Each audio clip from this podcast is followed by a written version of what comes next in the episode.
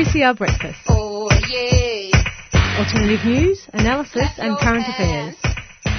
Monday to Friday, 7am till 8.30am. Only double. Clap your hands.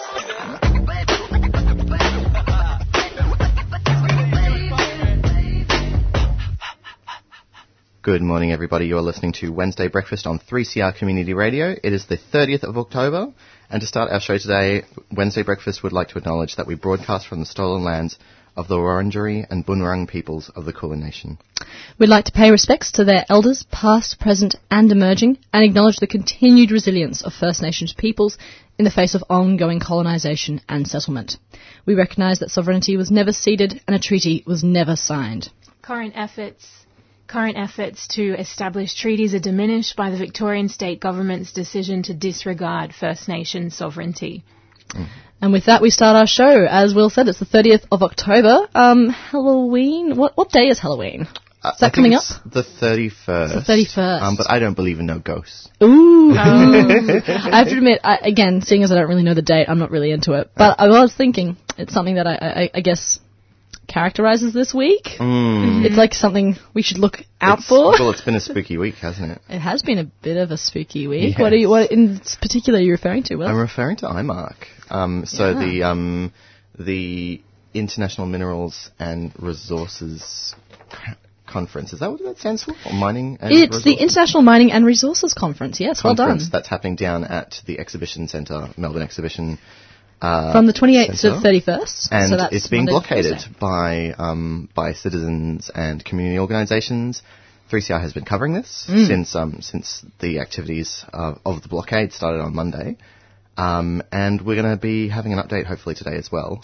Yeah, so um, the blockade's really happening from Tuesday to Thursday. Monday we had a lot of um, kind of events, a few protests Yes. just going on Yep. before the conference started, but basically Tuesday at 8 o'clock registration opened, and yeah, today and tomorrow the conference will be continuing, and yeah, there's a big blockade going out, so we have uh, basically a traditional ring blockade around the entrances and exis- exits of the building, but also um, a few protest groups, hmm. people on site, and that sort of stuff. Mm-hmm, mm-hmm. We will be covering it, and yeah, hopefully we'll be crossing to Jess, who has gone down on and is going to be on the blockade today this Good on morning. Jess with That's so exciting. with the outside broadcaster microphone, putting in people's faces, getting their views. Yeah, that's right. Yeah. Because there's nothing better than being on a blockade and then having a reporter just be like, "Hi, could you tell me some more about how you're feeling right now?" no, no, I'm look, I'm look, I am looking forward to hearing hearing more about that. Um, and um, we've got lots of stuff going on the show today. We've got a full full Packed range show. of interviews after alternative news and a little bit of discussion. We'll be hearing a pre-record that Jess um, recorded with an independent Lebanese protester. Um, and uh, it'll be good to get an update on what's happened. This happened, um, just for context, over the weekend, the interview, and so it won't have any reference to the fact that um, Hariri, the Prime Minister of Lebanon, has since stepped down, um, and protesters are welcoming this, but hoping that it is the first of many step um, Prime Ministers and uh, not Prime Ministers, members of Parliament stepping down, and other members of the elite. Um, so there's that. Uh, and then um, at 7.45, we're going to be speaking to dialogue writer and school teacher and um, language educator Jasmine Seymour about her new book, um, Cooee Mittigar, um, which I'm quite excited to hear about. It's We're going to be having a conversation about indi- Indigenous language education and the importance of it and um, and maybe why you should go out and grab one of those those beautiful books. I've, I've have an advanced copy and it's gorgeous. Um, and then at uh, 8 o'clock, we're going to be speaking to Ella Buckland, who is a welfare justice advocate and Parents Next critic. Um, we're going to be talking about the fact that women are 50% more likely to experience food insecurity as compared to men, and how Australia's often very sexist um, and very punitive welfare system can contribute to this. Um, and then uh, 8.10, 8.10 we're going to be hearing our update from the wonderful Jess. Uh, registrations, as I said, open at 8, so 8.10 is probably things are going to be sh- moving. And then at 8.20 we have um, Michelle O'Neill on from the uh, ACTU, which is, again, Australian Trade Australian Council of Trades Unions. Thank you. Yep. Um, and she's going to be talking about the Ensuring Integrity Bill. So this is a proposed bill by the Liberals. I'll give you a bit more information at 8.20. However, she's going to be talking about this, how it is, this bill is draconian and anti-democratic in sentiment and is li- very likely to damage worker rights across the country. So yeah, that's how we're going to be concluding our show. Mm. As you, as we said, very packed. Like we're, we've got interviews right up to the the buzzer. Yeah, absolutely. so um, let's let's not stuff around. Shall we get straight to alternative news? Let's Sounds do good. it. Let's do it. Some folks know about it, some don't.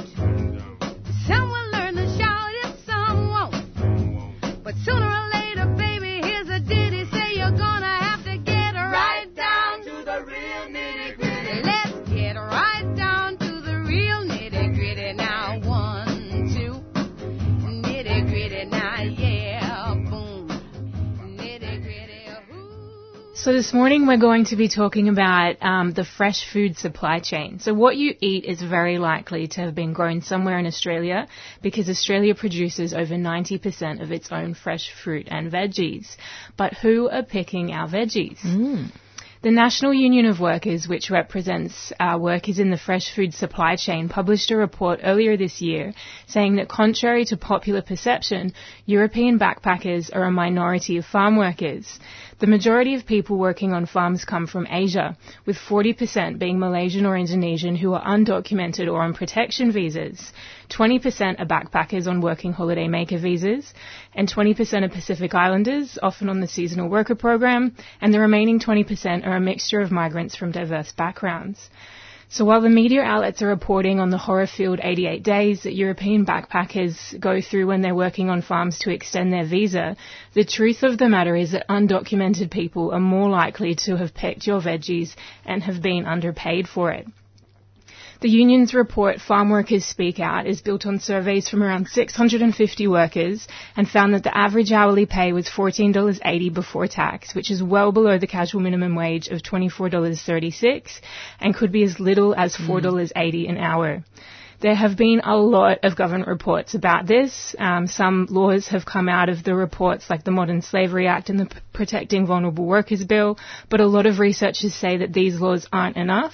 They're not monitored. They rely, they're not monitored, and um, there's no independent oversight, and sometimes there's no penalties if if businesses are non-compliant with um, producing their reports.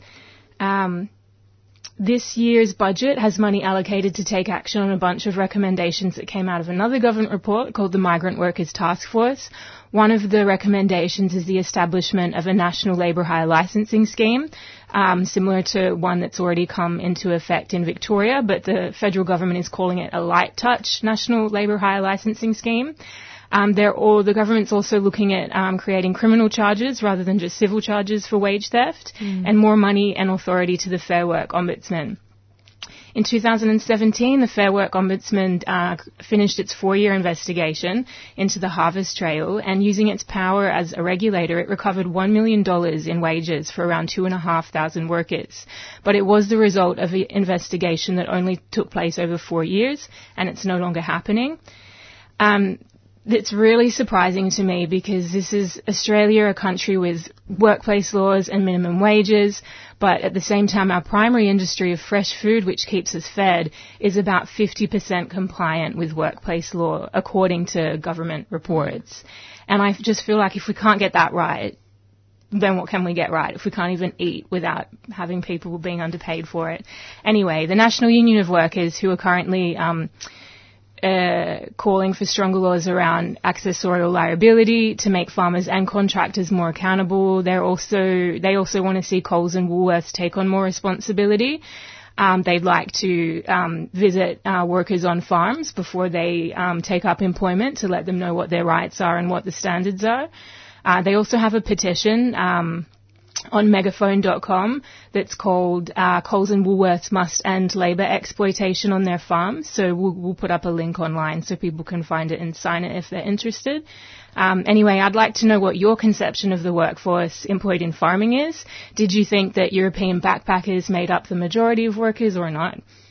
I'll be 100% honest. I genuinely did think that. Um, I thought it was a mixture of local workforce and backpackers. Like I've I've met um, just because of my my my sort of I suppose my social background and um, my whiteness that most of the people I was in contact with were also white, and so the ones who went into farming would usually be European backpackers and um, yeah, that that was like I, I heard from them. Oh, it's really tough. Like onions are the worst. They're so hard to rip out. But that's the kind of level of um, information that I had about the background of our food. Of course, I had the choice to go out and learn more, but I didn't. Um, and so this is like it's it's not surprising to me now that I've been um, involved in, in 3CR for a bit longer, and I've heard from migrant workers, and we've interviewed um, people from the Migrant Workers Centre here, here in, in in the studio as well.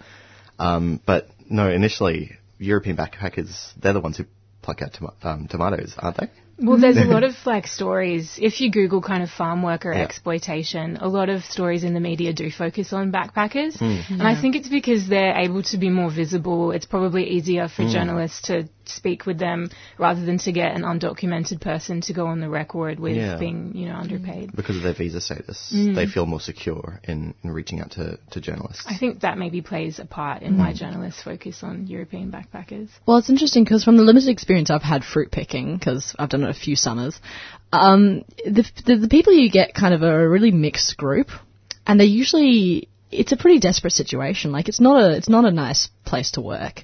Um, the few farms that I've been on have been considered better because they actually you know have some sort of conditions around. But it's it's, it's really it lacks guidelines or structure. It really is chucking people out in a field, doesn't matter what you're picking, in the sun for hours with limited support, um, in the middle of nowhere at times. It's just, it's a scary situation, and the people I've usually met are really hardened by it. They've kind of um, kind of come to terms with what they're doing and they're kind of just trying to get through it. Um, so you, you kind of mentioned the Hidden in Plain Sight report, which led to the Modern uh, Slavery Act bill, which Australia's passed recently, and we had someone on recent uh, earlier this year talking about it. But it's just such an easy environment for modern slavery or, or worker exploitation. It's such fertile grounds for that to be created. So it really doesn't surprise me in the discussion around that that that people are getting so heavily exploited there. Uh, from my experiences too, also it is a mix. It is a mixed kind of backgrounds. You do get a lot of people, yeah, working there, and it just again that that that susceptibility to worker exploitation is just so unsurprising, especially with the bill that we saw passed in Australia. It, it lacks any teeth, as you mentioned. It mm. doesn't have any punishment or Yeah, any it's sort of independent surprising. oversight. It's kind of hoping that the companies will listen and and comply. Yeah. So it, it really is quite a desperate state of affairs and from working, I know, doing my little tiny bit of cherry picking, I know I never want to go back there because it's just kind of like, oh, that's that's something you do if you can't make ends meet, and just that that level of desperation or that level of kind of not even desperation, maybe um that level of vulnerability. At times, it it could be exploited so easily, and so it. Uh, I think you, you're completely right. If we can't trust, you know, our fresh produce to to be looking after the people who are picking it, that's that's a pretty It sad state so of affairs. basic. You know, it's the food Yeah. that we eat. If we can't have an industry that is ethical there, then how can we do anything more kind of complex? Mm. and it's so written into that? our it's so written into our subconscious. I mean, you never think about where your food comes from, do you? You don't think about um, f- larger issues like food miles or the, that sort of sustainable footprint of it, right? But if you track it all the way back to the people picking it.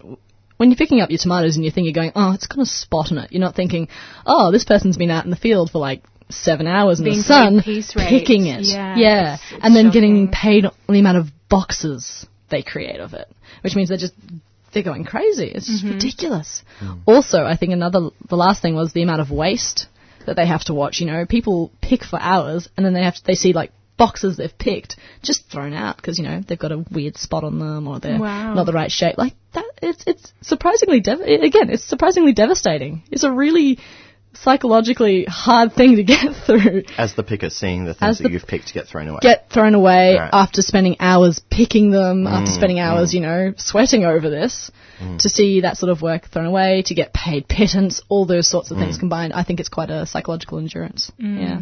Do you think that um, consumers should be more accountable for the type of produce they produce and making sure that it was sourced ethically, or do you think that retailers like Coles and, and Woolworths should really be making sure their contractors and every step in their supply chain is is legal?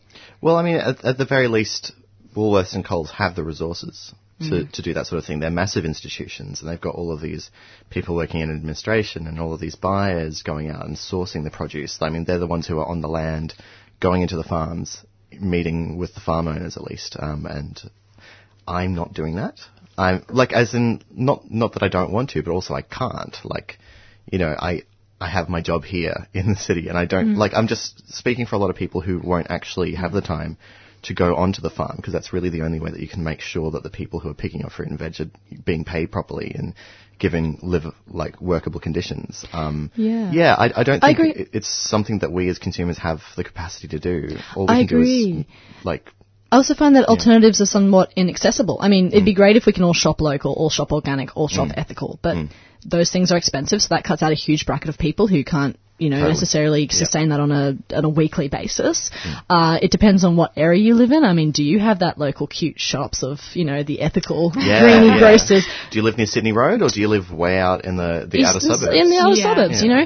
Um, it, it was also, I I reckon, my only thought for people who are potentially like uh, from a consumer based responsibility wise is like if you have the ability, go out there and grow your own pro- produce in some ways, Totally. or or maybe you know do start looking out for those uh, for community gardens and things like that because I reckon that's one way you can shift towards it and maybe try It's and point. try the- to for- for yeah consumer. Yeah. try to boycott um, Coles and Safeway, but of course that still doesn't solve the problem because there's workers out there who are then not getting paid. So I do think I agree with I, I agree with Will. You got to see action lead from the, the top players. Yeah. it's ridiculous again to push responsibility back on the individ- on the consumer and just say it's all your fault that we're not paying our workers. Well, Yeah. that's what the National Union of Workers wants. They want the supermarkets to Yeah. be held more accountable. Um, so if you agree with them, you should go to megaphone.com and sign their petition. Mm, can you remind us what the petition's called? Sure. So the petition is called uh, Coles and Woolworths must end labour exploitation on their farms.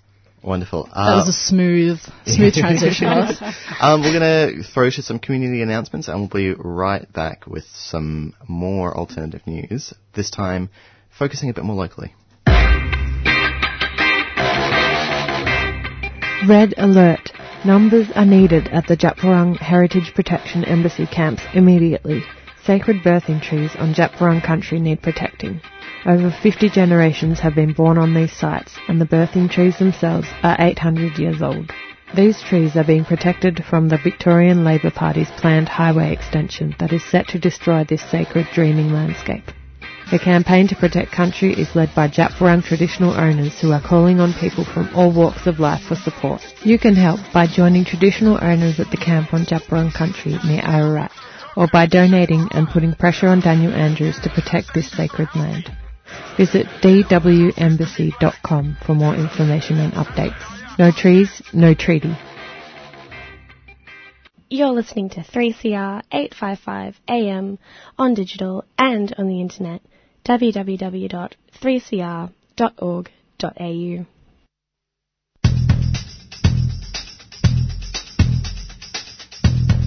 From October the 28th to the 31st, some of the worst climate criminals will be gathering for the International Mining Conference, IMARC, at the Melbourne Convention Centre. Blockade IMARC is an activist alliance committed to putting a stop to the mass destruction caused by extractive industries across the globe and the harm they cause to communities and ecosystems. We need your help to be part of this blockade. Find out how at blockadeimarc.com or check out our Facebook page, Blockade IMARC, a 3CR supporter.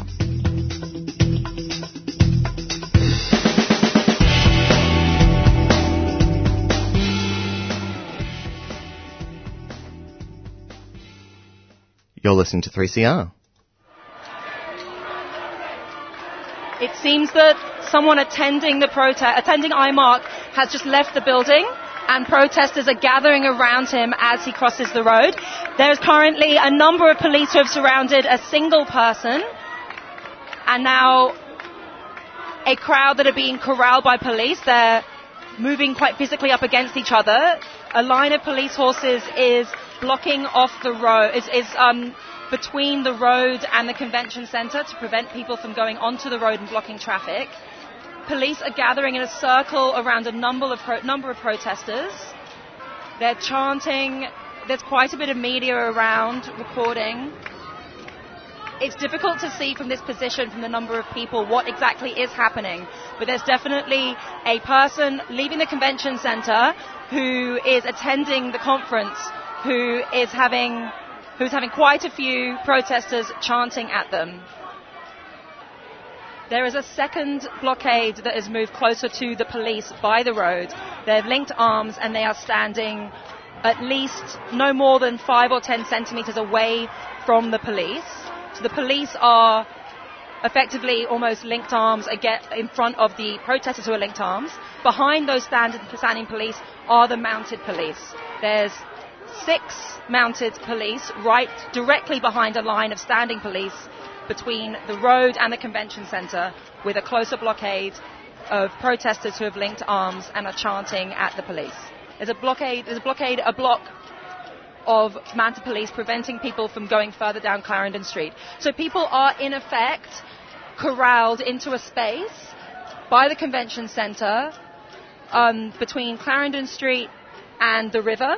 So even if more people came down, which hopefully they will, as it fills up, it could potentially become quite a dangerous situation right next to the river where there's no barriers between the walkway and the water. You're listening to 3CR. That was a report from um, our Tuesday breakfast team from yesterday at the IMARC conference. So yesterday to come out of the conference, I said, I've kind of given a bit of an image of what the protest looks like. It was a big blockade uh, around Melbourne Convention Centre. But um, I just wanted to read now the Legal Observer's statement of concern. So this is a list of things that happened yesterday at the protest that legal observers have brought up as potentially illegal or dubious behaviour. So the first one is the excessive use of force. Legal observers have recorded multiple instances, instances of police shoving and pulling protesters with such force that they were propelled to the ground. And I have to say, from my experience being there, uh, people were being tackled in groups of four, six, or eight policemen at one time, um, and it was it was And that was four, six, or eight police per one. per one individual. individual yes. Um, there were also times where I saw um, policemen tackling, in particularly, uh, in particular, marshals, so people who were organising the blockade, uh, so take, directly taking them to the ground, and that seemed to me quite targeted. Uh, the next one was the use of mounted horses in crowd control. So there was the notice, there was um, horses towards the uh, entrance, the, the the main entrance of IMARC, and police mounted a branch that had been um, recorded moving directly into crowds to push back protesters. This resulted in multiple injuries, um, including one activist at 8 o'clock who received medical attention by emergency service workers for a suspected broken arm and leg. So there were cases of horses again, yeah, being pushed into the crowd. Um, the horses also seemed to be spooked by, uh, we had a massive earth, kind of hovering ball earth at the front of the centre. The horses got very spooked by that.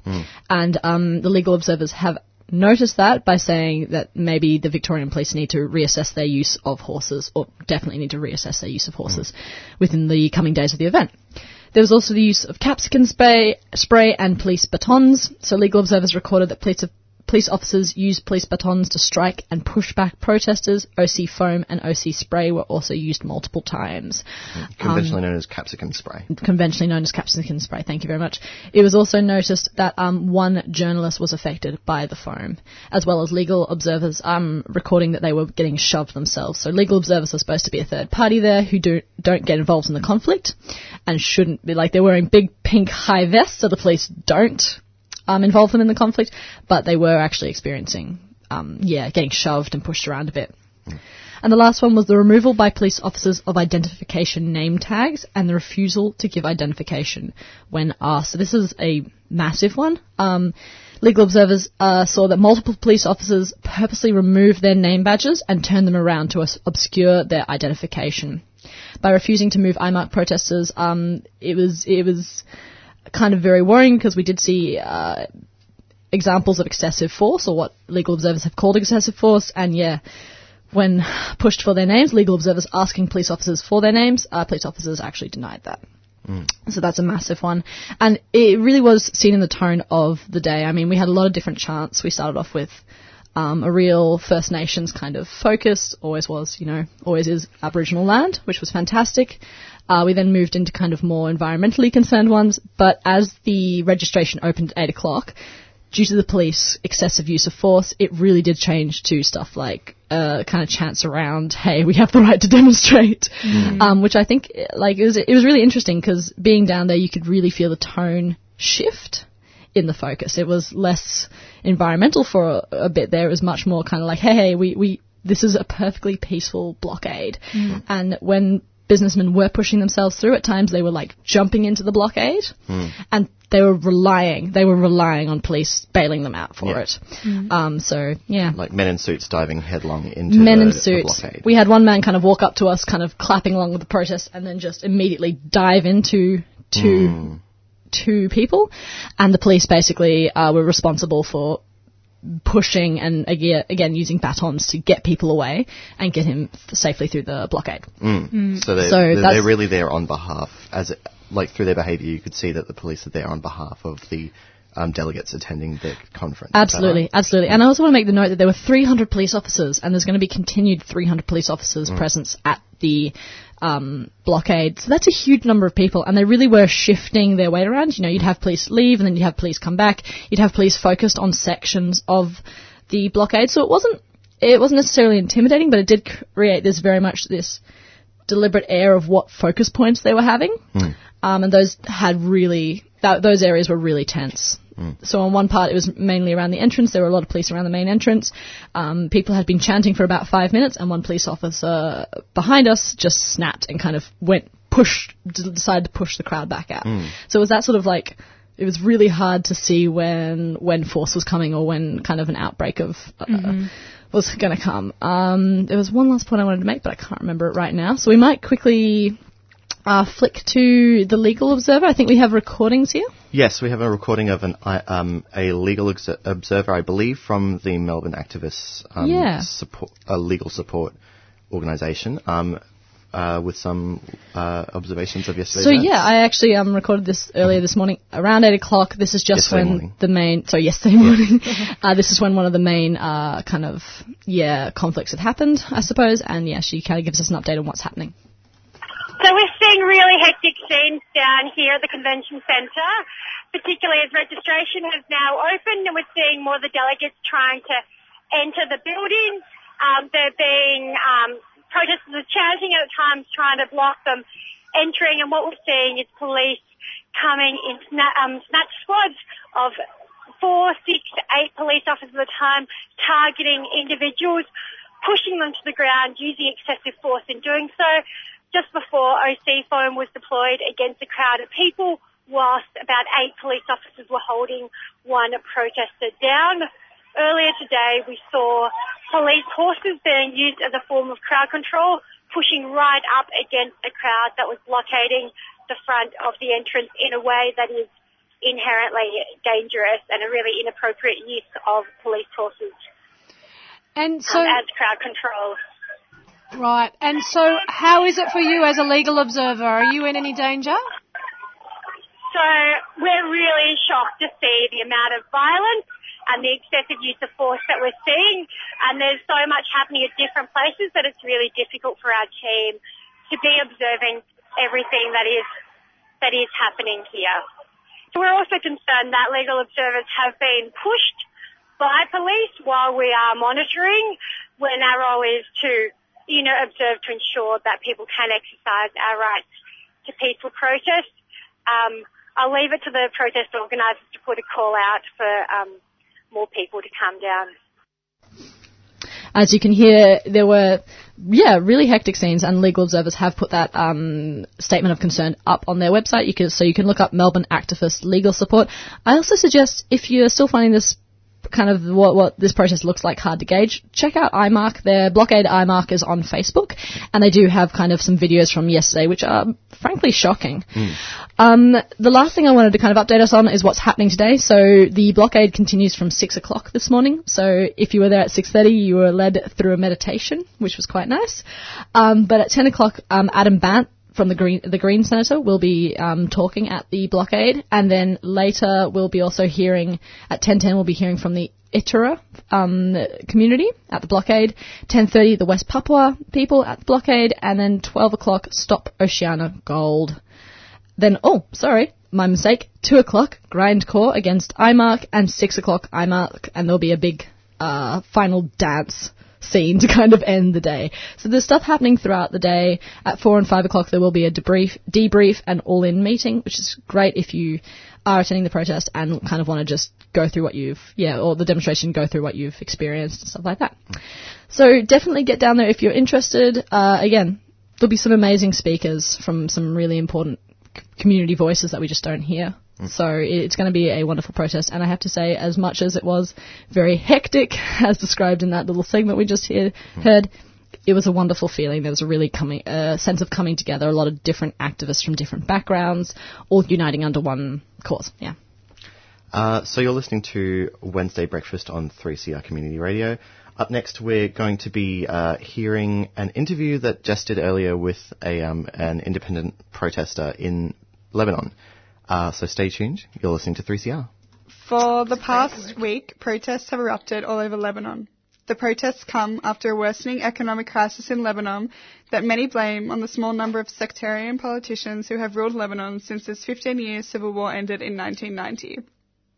President Aoun has pleaded with crowds to enter talks, but in central Beirut, many are not happy with this. We have Neymar on today to talk to us about the protests. He's in Beirut right now. Hi, Neymar. Good morning. How are you? I'm great. How are you? I'm doing well, thanks. That's great. Um, first thing I think we'd all just like to know, uh, what are the people in Beirut actually protesting for right now? Uh, well, um, uh, first, uh, the movement that that is happening in Beirut and uh, and the cities all over Lebanon uh, is coming only from the people, not uh, following any politicians uh, or uh, uh, uh, any politician. Uh, then, what, I mean, none of the politicians ask for uh, the people to be on the streets. Mm. They just made this movement from them, from themselves, from uh, to, to ask for their rights. And people ha- has many rights in Lebanon. Uh, first, uh, I, I would like to start with the with the taxes that uh, the government are putting on the people every day Mhm. and uh, it's becoming so much, especially uh, uh, people around the world think that uh, the last tax they put on us is uh, on the WhatsApp calls, Mm. but it's it's not the main reason uh, that people on the street, of course, people went to the streets, of course, uh, but uh, people are asking first. Uh, uh, we we want a re- revocation for for for the Council of Ministers. Mhm. We want uh, we want all the politicians to be dropped from the government and uh, and uh, to have a new selection that uh, that comes from the people, not from the old politicians that uh, that that were that were. Uh, sorry about my English, by the way. I'm No, not that's that good, fine. I'm You're doing best. great. No, it's okay. Don't worry about it. Uh, uh, we don't want the politicians uh, that's that was part in the war Mm. to be to, to be part of our go- of our new government. So yeah, so what you're saying is since the last since the last um, war that ended in 1990, you now the younger generation, you're asking for more different politicians that you know see your points of view. Is that sort of what you're asking for? Yes, that that's true actually. Um, people are asking as well for the I don't know how to say it, but I guess it's ensure aging Yeah, yeah, the insurance for the aging. Yeah, yeah, True. yeah. Uh, we want to return our stolen money, Mhm. which is actually is about 320 million million dollars Mm. that stolen from the the the the, the politician that is still ruling Lebanon. Mm. Uh, we want to use the money for the, the country benefits, fund job opportunities for the youth Mhm. instead of um, of pushing them to travel actually because in Lebanon whenever uh, someone graduated from the university his main his main goal is to find a job outside Lebanon Yeah. and we want I, and we want that to stop Yeah, so you're trying to, um, I'm, I'm, I guess it's like a lot, there's a whole list of problems that you're not happy with stemming from the old politicians, where now you're seeing things from, um, insurance, um, versus taxes versus jobs for the, um, younger people as well as all ages, sort of, that's what you're asking? True, of course. That's what we're asking Mhm. for. That's what. That's why we are on the streets. Mhm. Uh, uh, another thing we wanted to separate, not of, not all of us, but most of the people on the street want to separate the, the religion from the state. hmm Yeah. It's a yeah. I feel like Uh, it's a quite a amongst the young people because I was actually, as you know, I was in Beirut um, a few months ago, and even I felt that um, when I spoke to a lot of the young people, especially, um, they'd said that they would like to separate religion from the state, and I guess That's a, that's a main right for us, Mhm. actually. it's a main right. Is that is that preval- is that um, a big thing with these protests? Of course it is, because it's, it, it, it all will started from this point. hmm So it all started from there. Uh, and it's turned up. w- w- when you separate when you separate religion from the state in Lebanon, that means you separate also political views Mm. Yeah, from the state as well. Definitely. Because uh, because most of the politicians here uh, are are like uh, a part of a of a religion. hmm They are, yeah, because um, So if you if it- you are Christian, if you are Christian, you have to to be with a specific uh, a specific part, which is uh, uh, Lebanese forces or or the or the or with uh, Michel Aoun and his and Gebran Bassil, for example. Yes, yeah, and um, how uh, Prime Minister Hariri is um, mus- is he like the Prime Minister needs to be Muslim and the um, uh, President needs to be Christian? Is that how it is? Sorry, I didn't get you. Uh, Christian in uh, for the Prime Minister and uh, Muslim for the President. is that how, or the other way around? That- that- yeah, Now, Christian for the president. That's right. And Muslim for the Sunni for the for the prime minister. Mhm. And so your whole sort of um, government is split by these different uh, religious groups. Is that, and you're trying to sort of eradicate that? Is that what your the protesters are asking That's for? That's what I'm trying to. Yeah, that's what we are trying to get actually. Okay, good. And you think Uh, this is the root cause? Yeah, but uh, also we have we need to uh, uh, have to a trial for the like the people of the corruption. You know what I mean? Like, yes, you want to put, you want to hold them accountable.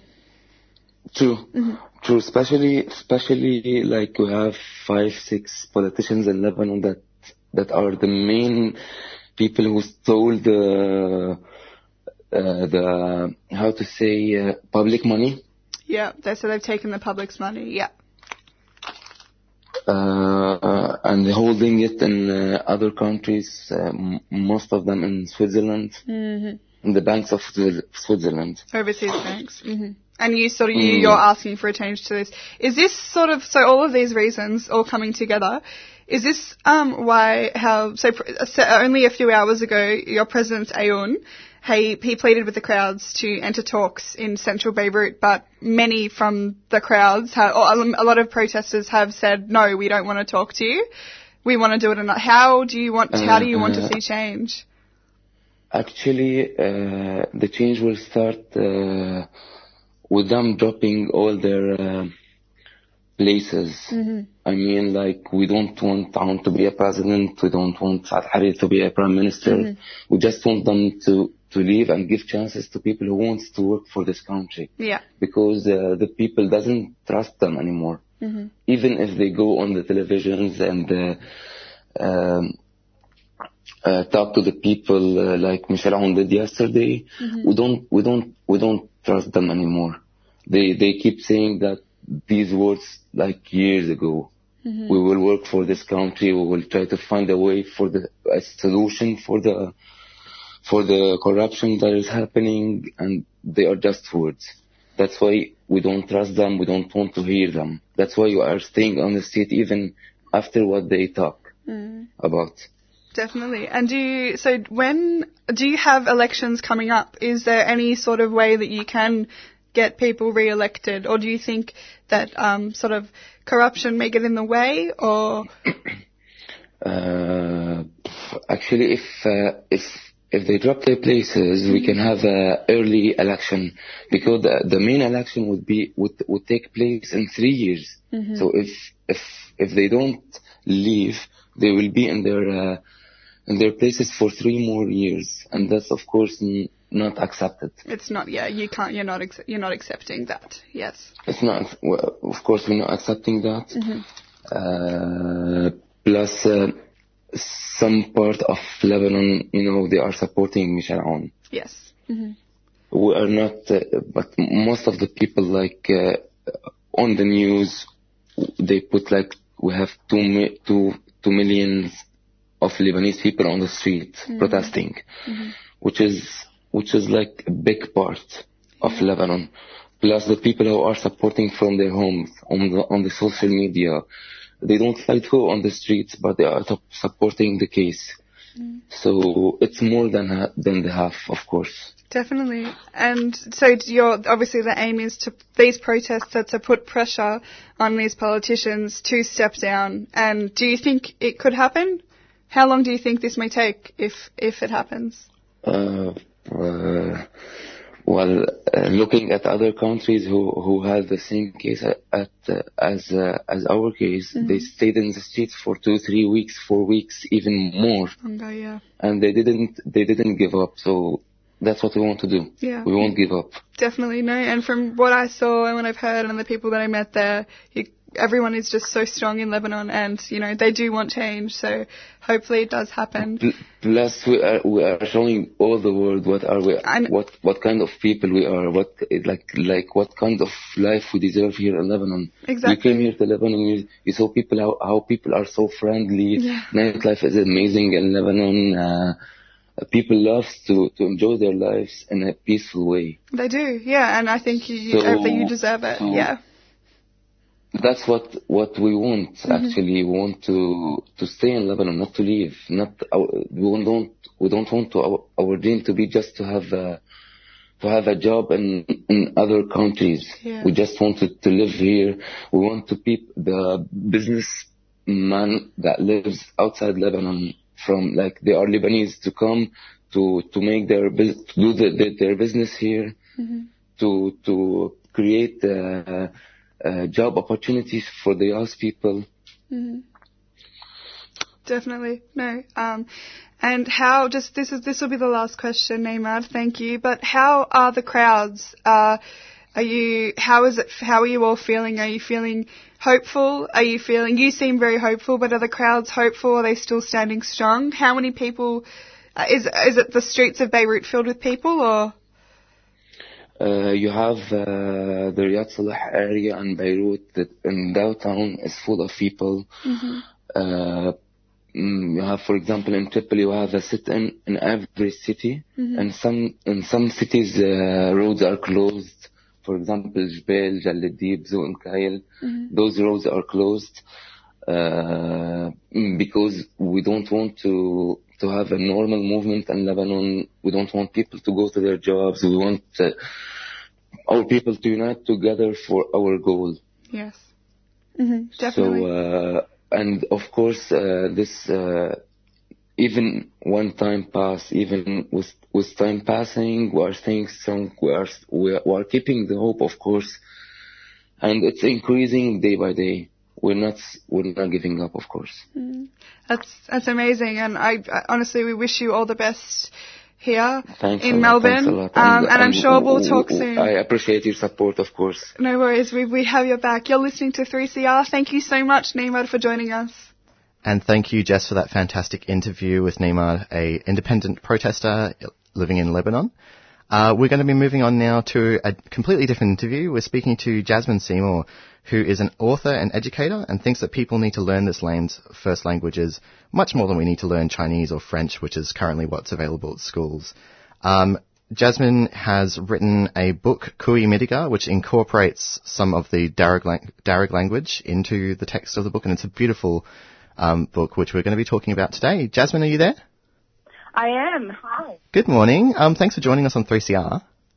No problem. Thank you so much for having me. Um, so f- we really wanted to talk to you about your book, Cooee Mittigar, um, and about the way in which you c- incorporate the Darug language into um, into the storytelling. But first of all, can you tell us a bit about the Darug language, where it's spoken, and how how well the language has fared since colonization? Sure. The, the Darug language um, is the language of the Sydney Basin area, so all the way from the shores of the Opera House to the Blue Mountains. We all belong to the Darug language um, group, and we consider ourselves to be Darug people.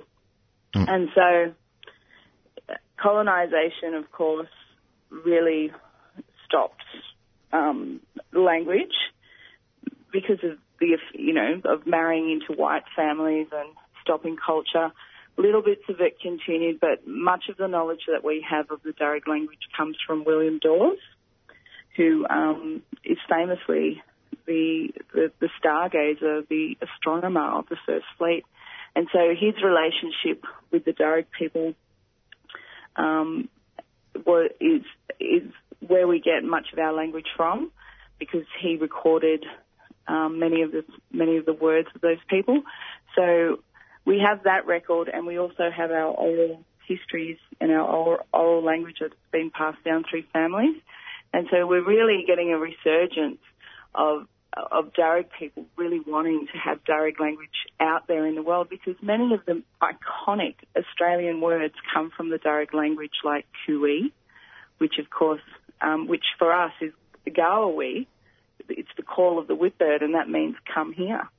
And we also have um, waratah, which comes from warada, our waratah here, and um, wombat as well. That is a Darug word. So there are many more words like that, and we just think it is so rich and wonderful, and it's really exciting to be part of.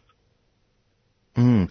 And it was this pride in your, your language, your people's language, that led you to, to write this book. And you incorporate so much language into the book. It's a children's book, yes? It is. It's a children's book, so it's. We invite you, Cooee Mittigar, to come here, friend, and walk on our country, to walk on the songlines of our creation, ancestor people. And as you walk out onto country, we um, we tell you about the skyscape and the Aboriginal geography, and we we tell you the names of our totems and our plants, and and it's we the way that I wanted to write it was that this language just fitted seamlessly into English as well. So all the real names of things were um, are in the book, and because it's really important that we remember that Sydney was and still is an Aboriginal place, first of all. And um, it really, actually, no. I wanted to ask you um, just quickly also to introduce the um, the illustrator on your book as well. Um, could you tell us a bit about Leanne Mulgo Watson? Yeah, Leanne is um, a Darug woman. She is the daughter of one of our elders, um, Auntie Edna Watson. Auntie was one of the first elders into schools out here in Sydney. And um, Leanne has a, a very strong connection to country and has been working with museums and community for many, many years. And it was her pictures at first that really inspired the writing because we, I was looking at her pictures. She's a good friend of mine.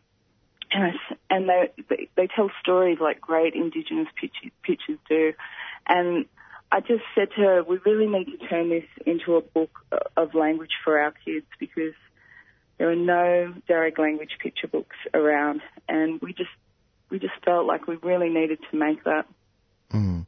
And so you're hoping that this book will be a, a teaching tool for Darug kids to, to learn some of those words, is that right?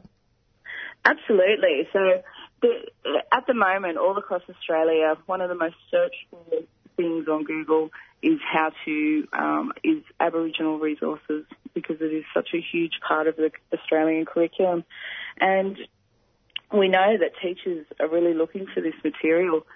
But it's not only for um, for students, of course. It's for um, adults and anyone who lives on Barra Country, anyone who visits Sydney.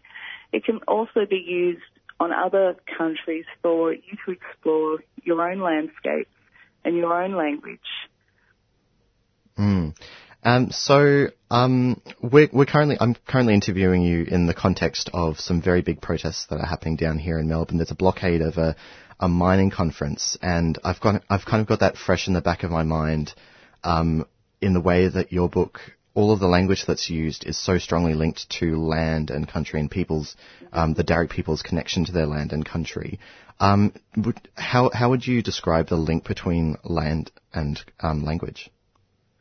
Well, language is is the words of our creation people. It's the words of our dreaming, and they are heavily tied to Aboriginal landscapes because many of the places that you walk across country aren't just rocks or hills. They're actually either ancestors or um, sacred sites or places of huge significance for Indigenous people. So language is incredibly important to describe for Aboriginal landscapes and for people to understand the land. Hmm. Um, so, of course, we're interviewing you from Wurundjeri country. Um, they use different language here, and so uh, I suppose I was wondering what you think the value for people outside of Darug country. You've already you've already touched on this a bit, but the the value for people outside of Darug country reading your book would be. Well, I think um, like you you had that beautiful book down there of the um, Wilam, I believe, in um, Melbourne Mm. about the river. That was such a beautiful book, and that book can be used on other countries to explore your own rivers. And you can go out using that book as a guide and looking, having students look at the landscapes the way that Cooee Mittigar can um, be used the same way on other people's countries. It's a stepping stone for you to have a conversation with the custodians and the elders in your own area because what we want is for all people to have a relationship with the land. You know, we we all belong here and and we need to celebrate our indigenous stories and our indigenous peoples. And we really need to just get behind it and and that act in itself such a powerful act of reconciliation if we can all just appreciate the beauty of this amazing country that we all share. Hmm, thank you for that. Um, so, can you remind us when um, your book is coming out? Yeah, Cooee Mittigar will be out on Friday, and you can buy it from all bookshops and online stores, Absolutely. and especially from our wonderful publisher, Magabala Books in Broome. I really recommend you go and check out all the, their books. They're such a wonderful um, Indigenous publisher, and they have many, many gorgeous books. So definitely check that out. Thank you so much. I've been speaking to Darug, educator and writer, and also illustrator of previous books, uh, Jasmine Seymour. Uh, we've been speaking about her newest book, Cooee Mittigar. Jasmine, thank you so much for joining us on 3CR. You're so welcome. Thank you. Have a good day. You too. You're listening to 3CR. Next. Next up, we're going to have a uh, small section from Jess, who is currently at IMARC, just updating us. Uh, this was a 7:30 update, so yeah, things might have changed, but we'll hear what's going on. Okay, so it's 7.35 and I'm in front of the Melbourne Convention Exhibition Centre for the IMARC blockade. I've spoken to a few people, um, they, who were actually here yesterday as well, and I've asked them whether they're expecting the same things yesterday with the arrests and the police brutality, and they've said that the police actually are similar, that they've spotted the same police from yesterday, um, and they've got, they seem to be a lot more intense than yesterday. Um, there's the horses are already blockading, and they've actually sort of started to go to get into the crowds, and people have become really concerned because of the horses in the crowds for the horses' sake and the people. Um, we've also got you know people coming into the convention centre now um, with the protesters really trying to sort of intimidate them, you know, try and get their morale into question with um, as while they go into the building. So we're waiting here at 22 and um, so yeah, everyone thinks that at 8 a.m. it's going to really start to rev up, even more so than it already has. Excellent. You're listening to 3CR. Up next is a song. This is Always Be Here by Archie Roach.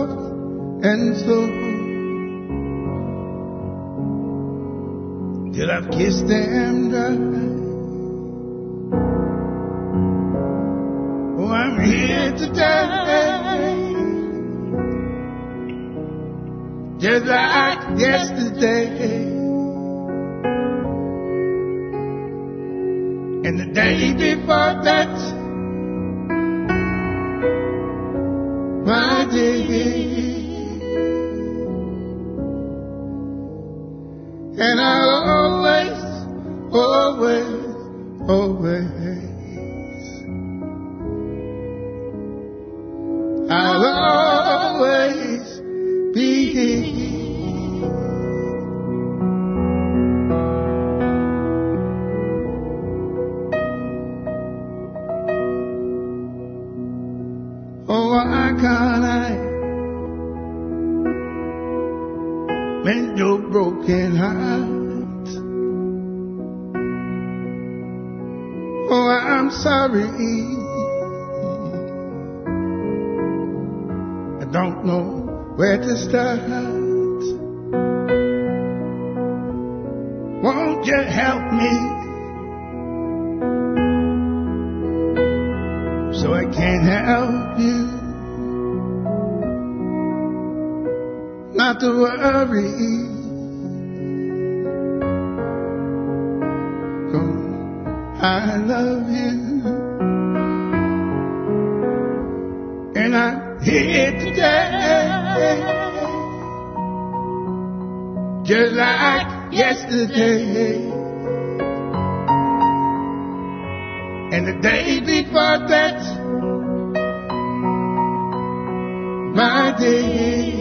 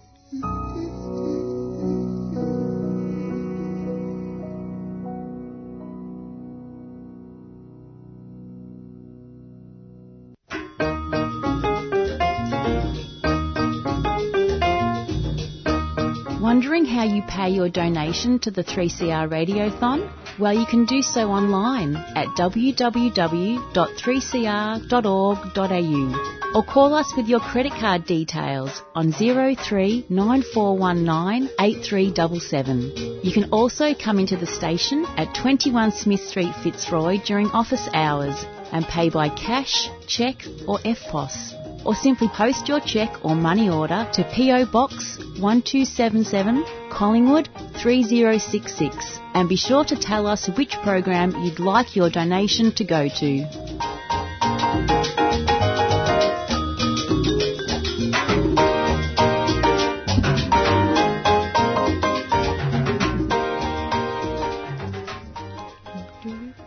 You are listening to Wednesday Breakfast on 3CR Community Radio. It's just gone past 8 o'clock, and we're here with another interview for you. Um, so, some folks listening may already know, but Australia's welfare system is particularly punitive against women and against um, other people who are traditionally marginalised. Um, and so we wanted to speak about a bit about how programs like Parents Next, in particular, are very punitive against women. And we've got um, uh, activist and social welfare justice, um,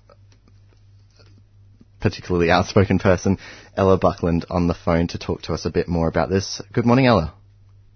Good morning. Hi, everyone. Hi, thanks for joining us. Um, so, I thought we might first um, reference the fact that um, Food Bank has come out with a report. They come out with this report every year. It's the 2019 Food Bank report on hunger, um, which reports that women are 50% more likely to experience food insecurity. And I imagine this insecurity isn't happening against. In fact, the the report states that the insecurity is not hitting the most well-off people in our society, but rather people who are more likely to be on um, uh, to be receiving benefits like um, the parenting payment or to be on programs like Parents Next. And does does this surprise you at all? The the fact that people, um, uh, women in particular, are more likely to experience food insecurity? Uh, absolutely not. Um, I think that sole parent families are particularly um, sort of hit by any kind of punitive um, system. Um, 32% of sole parent families live in poverty. Uh, 82% of sole parents are women. So, you know, you can kind of see what's happening there. Mm. Um, and I know through the work that I've done, um, women will come to me and say, "Look, I've been doing okay, and now I'm in this Parents Next program, and um, you know they've suspended my payment for some arbitrary reason, and now I can't pay my rent, and now I have uh, uh, you know a black mark against my name, and you know it's sort of a couple of steps down to homelessness for these women. Mm. They're already living on the edge, and and these kind of programs you know say that they're going to help actually you know further sort of make you know they make it harder for these women. Yeah, I did. I did use the word punitive before, and I, I might want to drill down for our listeners a bit more what that means. Um, so you referred just now as um, to to people having their payments cut. What are the the many reasons why someone would have their payments cut? For for any reason, there's there could be a glitch in the system. Um, the uh, the appointments are supposed to happen once every three months with your Parents Next provider, but they often happen more regularly. Um, so uh, they're supposed to ring at a certain time, and then they don't ring, uh, and then the woman gets a. I'm saying women because I mostly deal with women. A woman will get a notification saying your payment's been suspended, and they're like, "Well, no one rang me," um, and then they have to go through that whole process of making contact with their provider and or Centrelink, which, as everyone knows, is a, horrific process, particularly with Centrelink.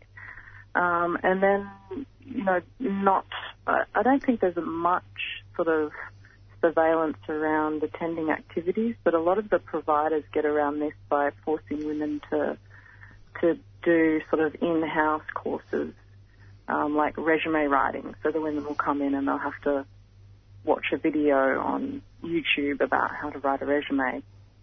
Um, so, you know, if they don't show up to that, then their payments will be suspended. There was a woman who was in hospital with her, she'd just given birth to a premature baby uh, unexpectedly, and her payments were suspended because she couldn't make contact with the provider. And that's not an uncommon story. Story of there are many stories of women who have children in hospital or who themselves have to go to hospital, often relating to to uh, the child that they are receiving the uh, the parenting payment for, and not being able to make um, their appointments with their parents' next provider, and so they have their, their payments cut off that way. Is is that um, the only way in which Parents Next is um, particularly sexist? That it doesn't allow for um, the the particular um, responsibilities often that, that single mothers have? I think um, it's particularly sexist because it doesn't acknowledge the work that parents are doing. Um, and there's this sort of paternalistic, patriarchal, misogynistic crap about, um, you know, parenting not being work. Like, becoming a parent has been the hardest job I've ever done. And then, you know, you work on top of that and, and you're sort of doing two jobs for hardly any money because it's hard to get a job that's flexible.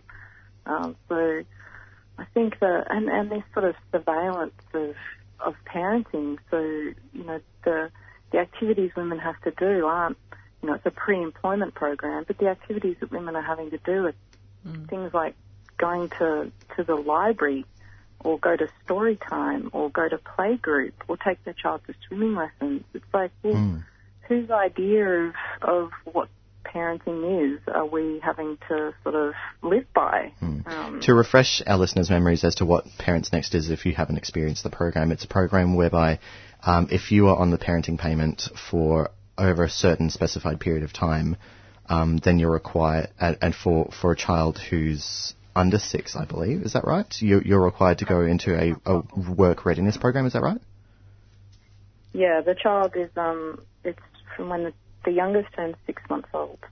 And then you go into a sort of pre-employment program.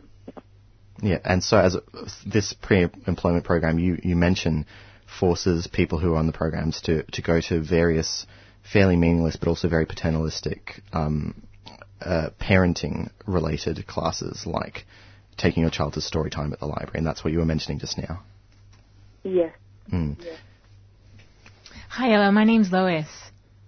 Hi. I've got a question for you about some of the um, the reporting that um, people receiving the Parents Next um, money you have to do. Um, I can see that you've got a Change.org petition that's reached almost 50,000 um, signatures, and some of the things that you want people to know is that um, those on Parent Next only need to have an appointment with their provider once every three months, and if they're studying and that's their only activity, they should only report their attendance once a week. Have you um, heard from people that are being told by Centrelink that they need to be constantly providing them with information about their activities? Um, well, they don't usually hear from Centrelink. They'll hear from their provider, Mhm. um, their parent next provider. But yes, there, there's everything in between what what should be happening, and then the worst case scenario of um, having to report more frequently, having to attend appointments more frequently, being forced to sign documents, all of those sort of things. And why is it so inconsistent that there are rules about how it should run and be organised, but then that's not what's happening for the individuals that you know are involved?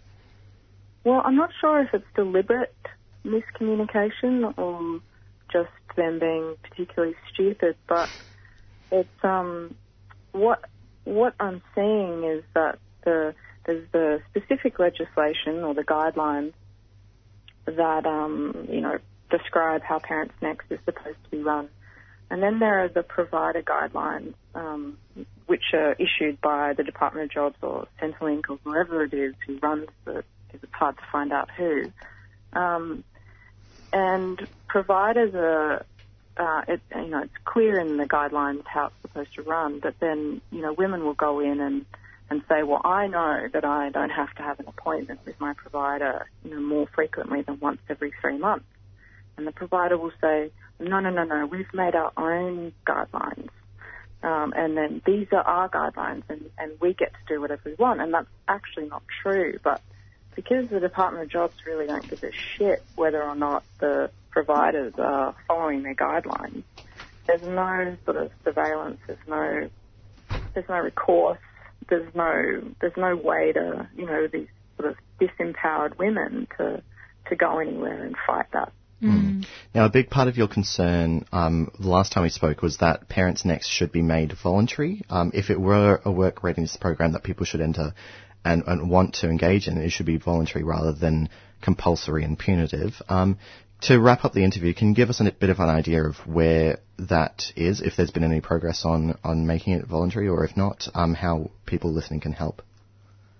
Well, the, we went to the inquiry and um,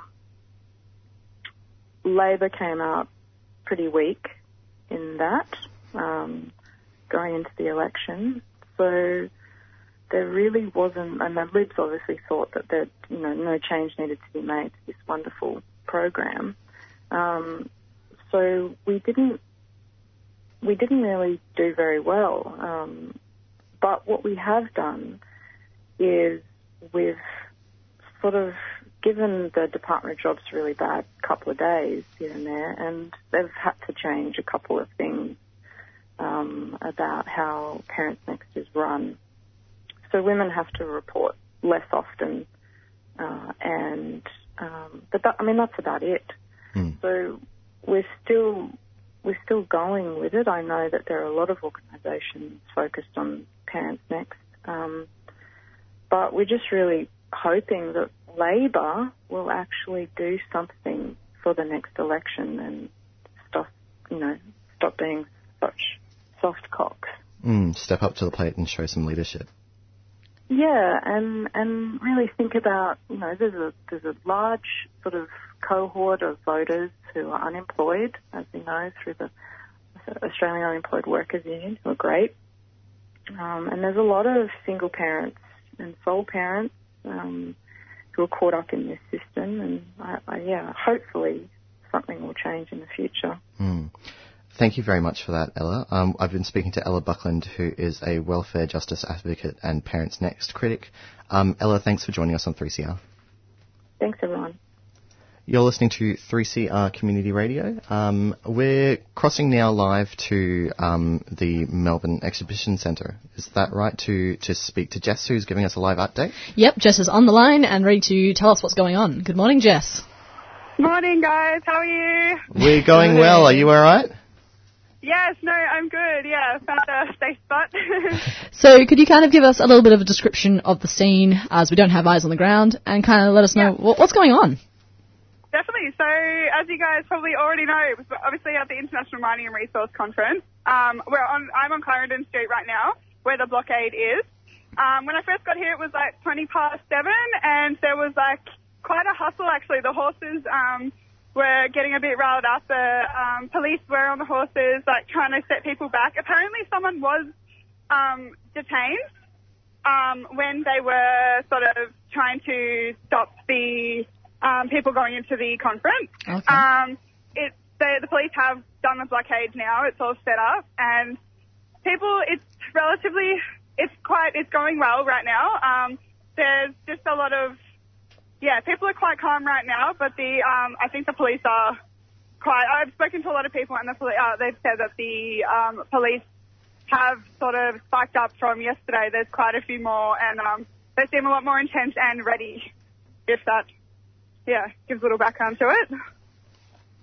Okay, and the, as you said, there were 40, um, by, by 8.30 yesterday there had been 20 arrests, and later throughout Yeah. the day 40 arrests. Have we seen Yeah. that similar sort of um, people being arrested?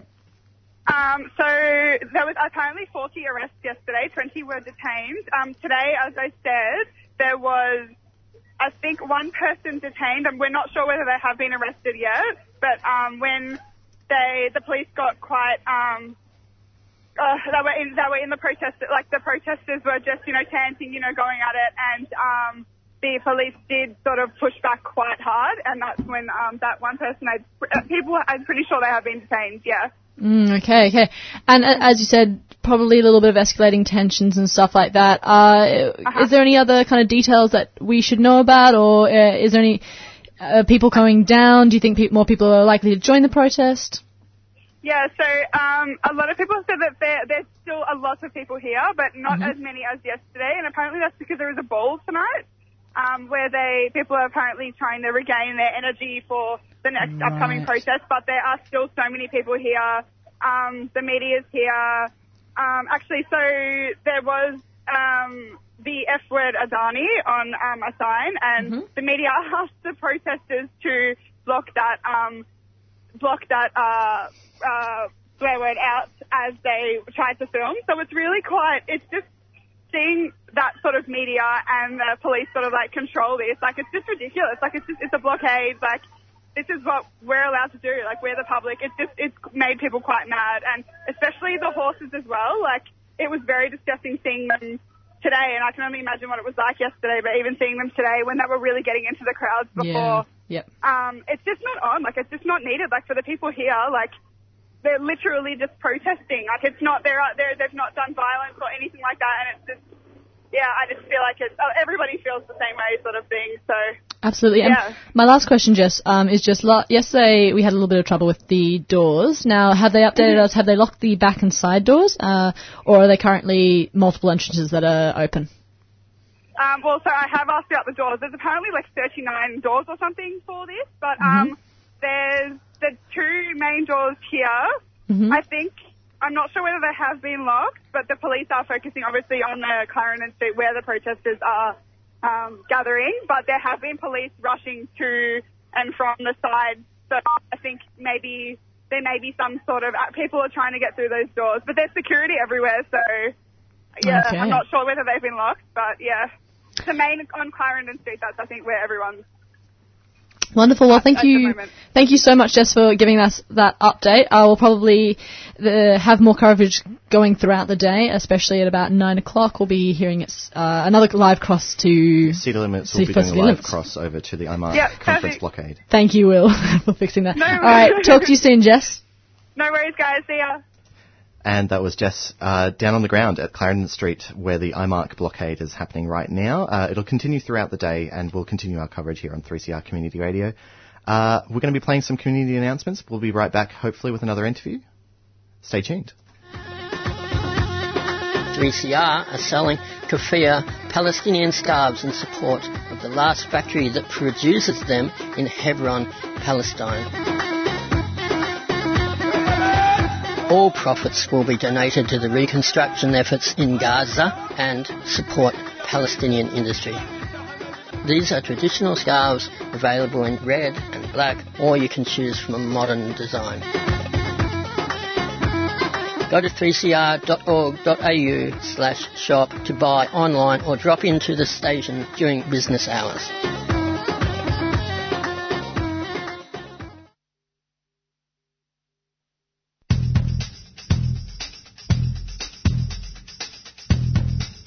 October the 28th to the 31st, some of the worst climate criminals will be gathering for the International Mining Conference, IMARC, at the Melbourne Convention Centre.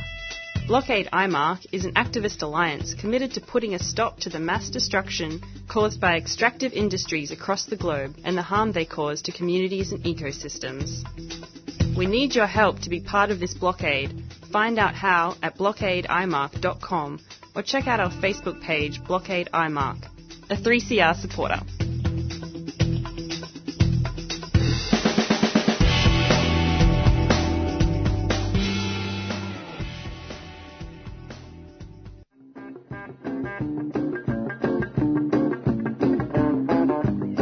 We know you love our 3CR Radical Radio t-shirts, and so do we. They're 100% cotton and Australian made, and you can get one for just $30. They come in black, dark grey, and a cool light grey. To nab one of these beauties, drop into the station at 21 Smith Street or order by phoning 9419 8377. Or you can visit us online at 3cr.org.au forward slash shop. Come on, you know you want one.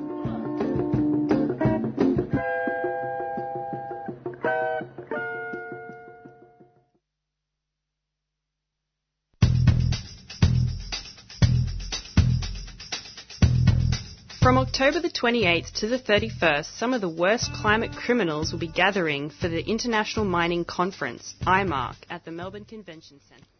You're listening to 3CR. Next up, our last interview discussing the Ensuring Integrity Bill. A little bit of background on this. This is a Liberal initiative that was introduced earlier this year, which aims to ensure that unions and employer groups are, so registered union organisations, work for their members and not themselves. That's the rhetoric we've been told from the Liberal Party. Um, and this bill would effectively give federal courts the power to disqualify officials and cancel the registration of union organisations that are, again, Liberal wording, deemed to commit serious offences or have a record of law breaking. Uh, this has been passed through the representative chamber and is now currently up for its second reading debate in the Senate, meaning it's most likely to be voted on in November. We have Michelle O'Neill from the ACTU on the line to finish up our show with the discussion on the consequences that this bill could result in, installing, in the words of ACTU, a draconian and anti-democratic precedent. Good morning, Michelle. Good morning, Evan. Good morning. So when the Liberals say that this bill is going to target organisations that work for themselves, not for their members, who are they signalling and how could this be interpreted and applied to union organisations? Well, they're actually targeting every worker in the country. They try and dress this up as if it's about you know, a limited number of people or one union, but that is a complete smokescreen. The Mm. reality is that's attacking workers' organisations, trying to weaken our power and our capacity to organise workers, stand up for workers and actually win better paying conditions. So what it does is um, basically uh, conflate uh, what are civil breaches of things like the Fair Work Act with criminal breaches. There's already um, rigorous and quite um, you know, uh, strong in terms of most other countries in the world, qualifi- um, uh, provisions in the law about disqualifying union officials and deregistering unions. There's absolutely no basis or need to make those harsher. But what this does is, for example, uh, things like breaches of right of entry, like where a union organiser might say, well, if I give 24 hours notice of going into this workplace, in my own experience as a clothing organiser, then the sweatshop would be gone if you gave 24 hours notice. Um, But that's technically a breach of the Act.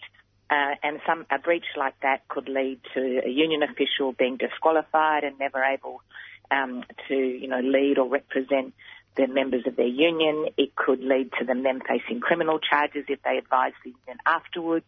Could lead to the union itself being deregistered or a branch of the union, and it could lead to that union not being able to amalgamate with another. So am I right in sensing that this is a, a policy that is a war on workers and war on unions in particular? Well, it, it, as I said, what it does, of course, is um, is completely misrepresent the work that unions do. Mm. But the real target of this is, you know, they're doing the the work of, of big business here, which is trying to make it um, more difficult for workers to join together, win pay increases, make sure their workplaces are safe, and uh, be able to improve their rights. So that's the ultimate aim. Uh, but the way that the government presents this is completely uh, disingenuous. Absolutely, and this would give um, federal the federal court the power to, as we said, disqualify officials and cancel registration um, of union organisations that are deemed to commit serious offences and have a record of law breaking. Um, the word "deemed" seems very interpretive to me. How do you think this is going to be applied to union actions? Do you think we could see everything from like strikes to enterprise bargaining? Uh, you know, kind of the, the union actions taken in there. Would they would they kind of breach this agreement? Absolutely. So it, it for example, would um, take any type of um, action that workers take where they stop work in response to safety concerns or if they're trying to um, deal with an, you know, they're finding out that people, someone's going to lose their job in their workplace Yeah. or, or a very strong example that we talked about with the senators has been if you think about camp, union campaigns like the campaign against James Hardie when they were literally um, you know, restructuring their company after years and years of knowingly putting workers and the public at risk with products that were going to likely to kill them. Mm. They were restructuring their company to take billions of dollars offshore so that there wasn't enough money um, in compensation funds here for workers and members of the public that were sick and dying. It was the union movement that uh, took action. Many workers took strike action. People were engaged in boycotts. There was a long campaign before eventually we won and built public support for it. Uh, and then eventually, of course, succeeded in making sure that that money was brought back to Australia and that uh, people were properly compensated. But a whole lot of the activity that unionists took over that time under this law, if it becomes law under this bill, would have the union officials um, being disqualified, the union itself facing deregistration. And you can imagine that a company like James Hardie would have, because the other thing it does is let companies themselves or the minister take um, these actions in the court. You can imagine how quickly a company like that would have been trying to get the key union leaders disqualified and their, their unions themselves deregistered to stop that campaign. So it's absolutely disempowering the way, or disempowering unions from actually functioning as a union ought to. Um, this bill has been fueled throughout this year by controversies surrounding the CFMEU. Just doing my research on the Liberal website, it was the only union organisation that they used as their example. So they're making a bit of a poster ball, a boy about from it. Um, They've stated that the CFMEU has racked up 2,000 breaches, an average of three every week, and $16.4 million in penalties, and that's their justification for an organisation that routinely breaches, you know, um, the agreements, union agreements. Is this bill directly tailored to this union, um, or is CFMEU kind of emblematic of a longer union battle with the Liberals? I mean, uh, where, where do these numbers come from? Do they have any justification? Well, they've got no justification and they're trying to use um, one union to justify the law. And of course, it's not right or fair in relation to the CFMMEU, Mm. and it's not right or fair in relation to any union.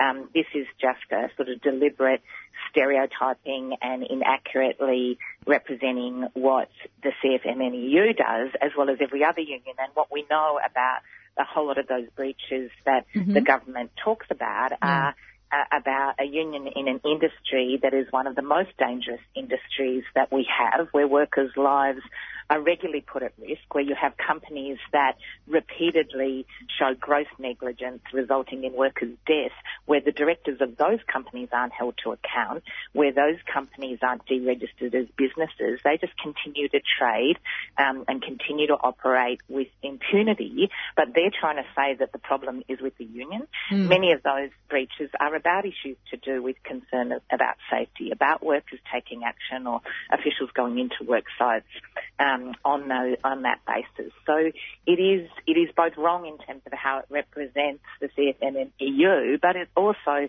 is wrong as a way of trying to suggest that um, it's only going to touch one union. Of course, it won't touch one union; it'll touch, everyone. every union. Yeah, absolutely. So their rhetoric is uh, sanct- false sanctimonious and also lacking of context. And the last thing I wanted to say is you've mentioned that this bill is going to be draconian and anti-democratic. Uh, we do have to quickly wrap up, but could you just touch briefly on how that will be if it's this bill is in- installed? Yeah, so uh, of course it takes the control and many of the decision makers making away from ordinary rank and file members and elected leaders of the union. So it says things like that um, you can have an administrator appointed by, whereby the minister um, going to the federal court and having you know a company like KPMG put in place to run a union, um, which would take all of the democratic control away from the members. It also takes the rights of members to vote on things like amalgamation and says mm. that um, there should be a test that allows employers to say whether it's in the interest of bosses that a union would amalgamate with another one. So these are fundamentally anti-democratic and it's part of this move by a government generally to become, this government to become more authoritarian. And uh, we've seen that with other things including, you know, responses to freedom of the press. But this is an extreme bit of law. There's no equivalent anywhere else in the Western world. Well, thank you so much, Michelle. Um, we're going to say goodbye to you now, but thank you very much for coming on. Thanks, Raven. Bye. Bye.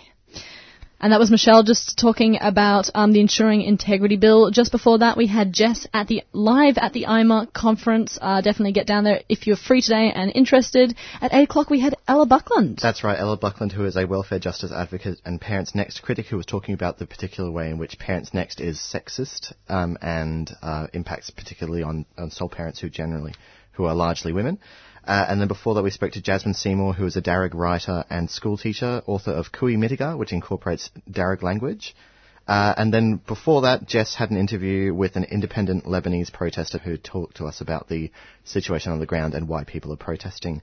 Um, we've also had more inter- uh, more uh, content from the IMARC blockade, and there will be more coming up um, on uh, City Limits, which is coming up.